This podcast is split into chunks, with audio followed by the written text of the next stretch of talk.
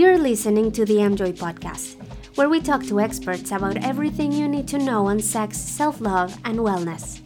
The Mjoy podcast is presented by Mjoy, the audio guide for intimate wellness with guided practices to explore your body and regain confidence in your sex life.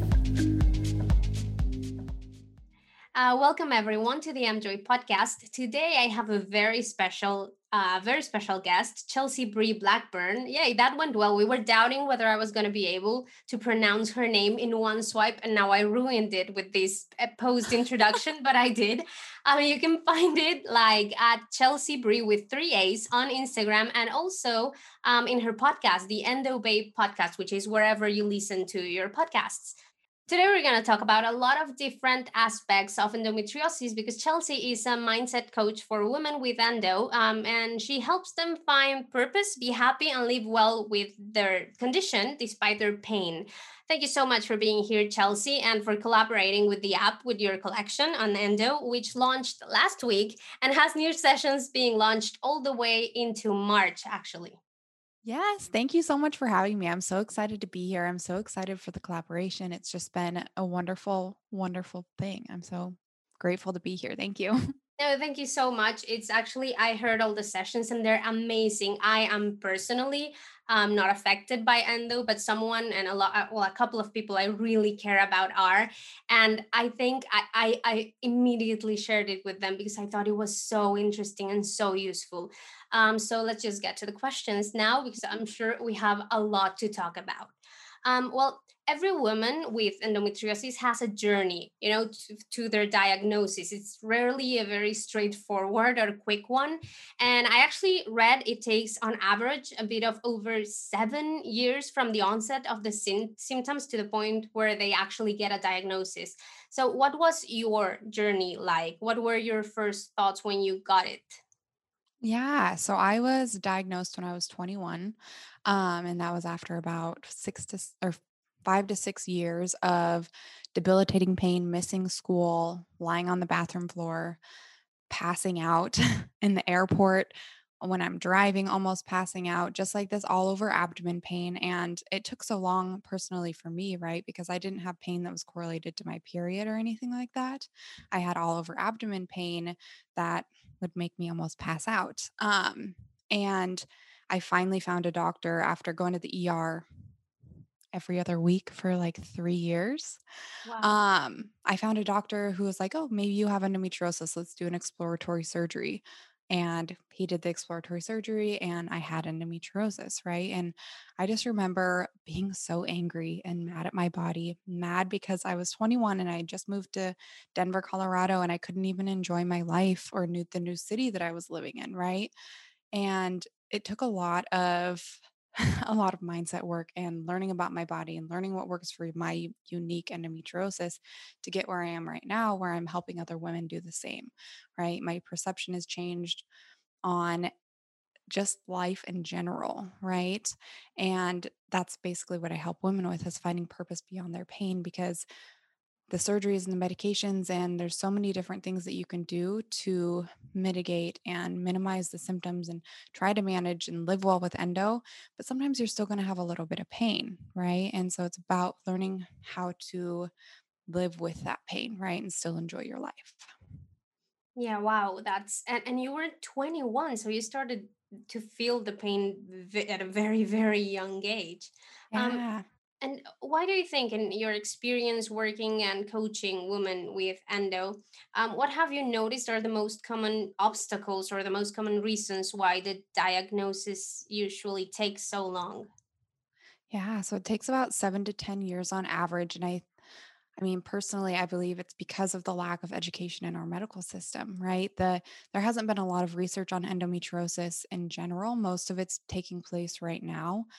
And there's an average of 17 years between when research actually happens and when it's implemented into medical practice, right? So most of the doctors that are learning about endometriosis in medical school right now get like a 30 minute PowerPoint that says, you know, hormonal medications and ablation coagulation surgery, which is the wrong type of surgery, right?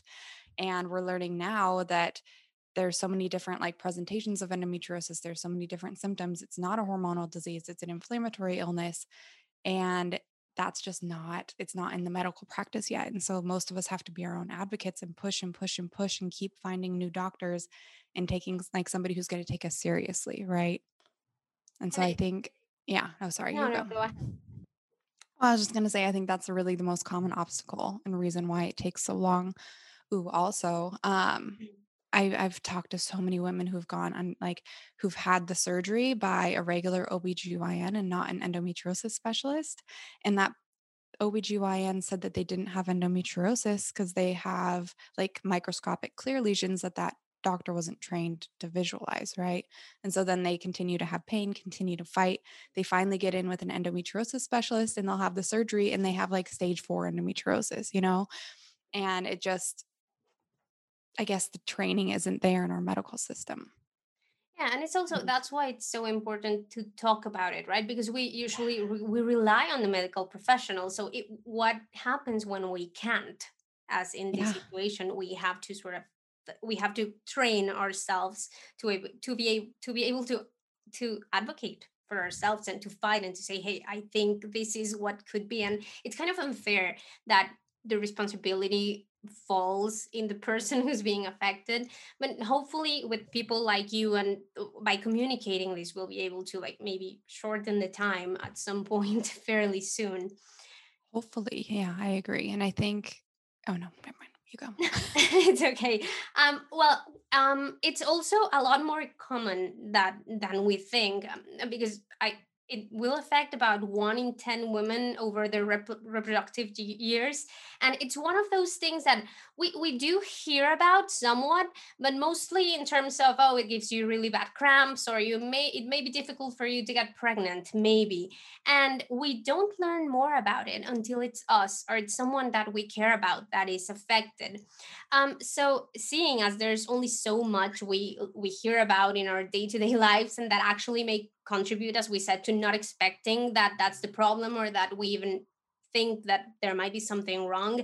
Are there any or what do you think are the symptoms that people don't usually associate with endo because they're not in the mainstream narrative around it that they should maybe be aware of just in case?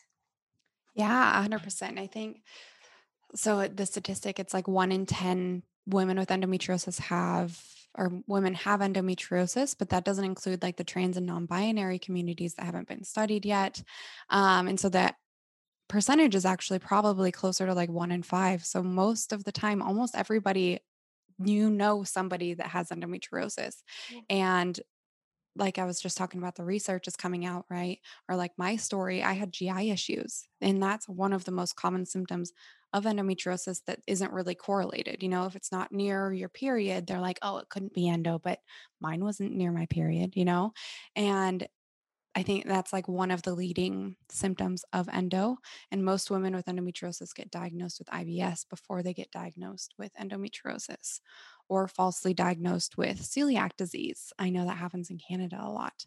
Um, but yeah, so GI issues are definitely a common symptom. So if you're having any kind of GI issues, any kind of pain that's not correlated to your period that isn't relieved by ibuprofen, it's a possibility that you have endometriosis, right? Wow, I, also, I had no idea. Oh, yeah. So interesting.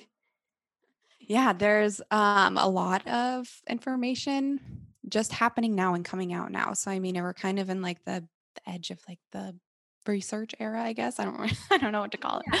Um, but yeah, so GI issues are huge. Nerve pain is really big. So like low back pain, leg pain, like vulva rectum pain, any kind anything like that is also another telltale sign that you might have endometriosis. Um, one of the dietitians that I work with, so she because there is such an overlap with like GI issues and IBS, she has um, she works with endometriosis patients like specifically right? But she says that the way to tell if it's ibs or endo is that these patients will come in with that low back pain. She's like ibs doesn't cause low back pain endometriosis does. So that's also just like something to know. That's also so useful to know because i don't think you wonder ever or you maybe you describe it to your doctor as low back pain and wow uh, wow this is so useful and so amazing. Um, now let's talk endo and sex lives yes. uh, particularly, of course, the sex life of people who live with endo um how does it manifest in our sexuality and in our ability to enjoy it Yeah. So it's so different for every person that has endometriosis, right? Some women, some people experience a ton of pain with penetration, with after orgasm, after um some have no pain at all. Sometimes it's only during a certain time of the month. Sometimes it's correlated to like ovulation, you know, it just it's so different for everybody, but I think that it manifests in our sexuality and our ability to enjoy it the most with like the stigma and the shame and the guilt that we have because we want to enjoy our sex lives, but it causes us pain. And so it's kind of this like, well, what do I do? You know?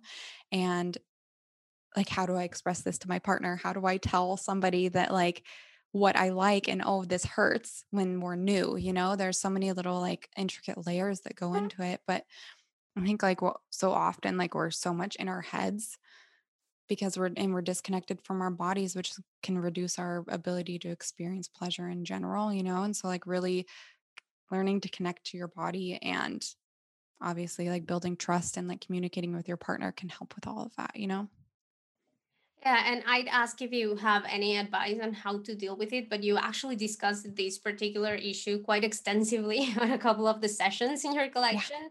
Um, so let's leave something to the imagination on this one. Um, and what's one thing about endo that people are usually surprised to learn because we don't get this information? Is there anything that when people find it find out, just like I went, wow, with the with the uh, with the GI issues. Um, is there anything else that makes people go like when they figure it out? yeah so i think most commonly what I'm running into now is like people learning that the en- endometriosis is not the same tissue as the endometrium. So the endometrium is like the inner lining of your uterus, and there's been like prior theories that endometriosis is caused by retrograde menstruation, and so those the endometriosis tissue is the same as that tissue that lines the uterus, but it's actually histologically different. What that means is that it's different at a cellular level, um, so it's not the same which is I always I people seem to find that the most interesting recently and I think it's because most of the research again is coming out right now, you know? Yeah, and because of the name, maybe Yeah, right. yeah, it's one of those things. And how about um like a a sort of like good thing? Is there anything that women who are diagnosed like are very afraid of or very sad about or worried about at first that is it's not that that doesn't have to be as bad as they imagine it will be? um I think what I've found and I guess kind of what I've experienced is that they fear that they're going to be in pain forever, you know, and your life's never going to be the same because you have this debilitating pain that takes over every aspect of your life, right? But there are so many ways that you can reduce pain, you can mitigate the disease progression and learn to really learn to live well with endo. And it's not just one thing, it's not just surgery or medication that's going to fix you, right? It's a combination of excision surgery with a proper excision specialist and endometriosis specialist, proper nutrition, integrating movement into your daily life, addressing your gut microbiome and like microbial health, like reducing your chemical exposure, um, addressing your relationship to food and movement and the disease itself, and really how you perceive your pain in general, right? Wow, that's uh, that's that's a very hopeful thing, I think. Like that that's that's very nice to hear in terms of it's no it's not that nothing can help. There there are things that you can do and it may it sounds like it's a little bit of an effort, but I think it's worth it. It's better than living in pain. It is, and I know, like, it is it seems like an uphill battle, and I mean, it kind of is at certain times, but there is hope, right? There are so many women that are living well with endometriosis and that have more good days than bad, and there's no reason that every person that has endometriosis can't get there either, you know? Wow, thank you so much, Chelsea, for your insights, and thank you so much for for talking about this and for dedicating your life to it. It's so important that we start discussing it and that we start like demystifying it and stop seeing this uh, as this huge, first of all, unknown thing and second of all this thing that there's nothing you can do about because that's the image sometimes that we have um, because of the very small amount of things that we've heard on it. Um, thank you so much um, to everyone who's listening. Um, don't forget to follow Chelsea on Instagram as Chelsea Brie with three A's. And of course, follow us at, at Let's Joy with an M on every channel and listen to Chelsea's collection on the app, which includes sessions on learning to accept your endometriosis, uh, what to do when sex is painful, and how to communicate with your partner about endo. Um, see you on the next Joy podcast, and thank you so much for joining us. Thank you for listening to the Mjoy podcast, a sex, self love, and wellness podcast presented by Mjoy, the audio guide for intimate wellness with guided practices to explore your body and regain confidence in your sex life. Find the Mjoy app on the App Store or Play Store and register to get a 7 day free trial.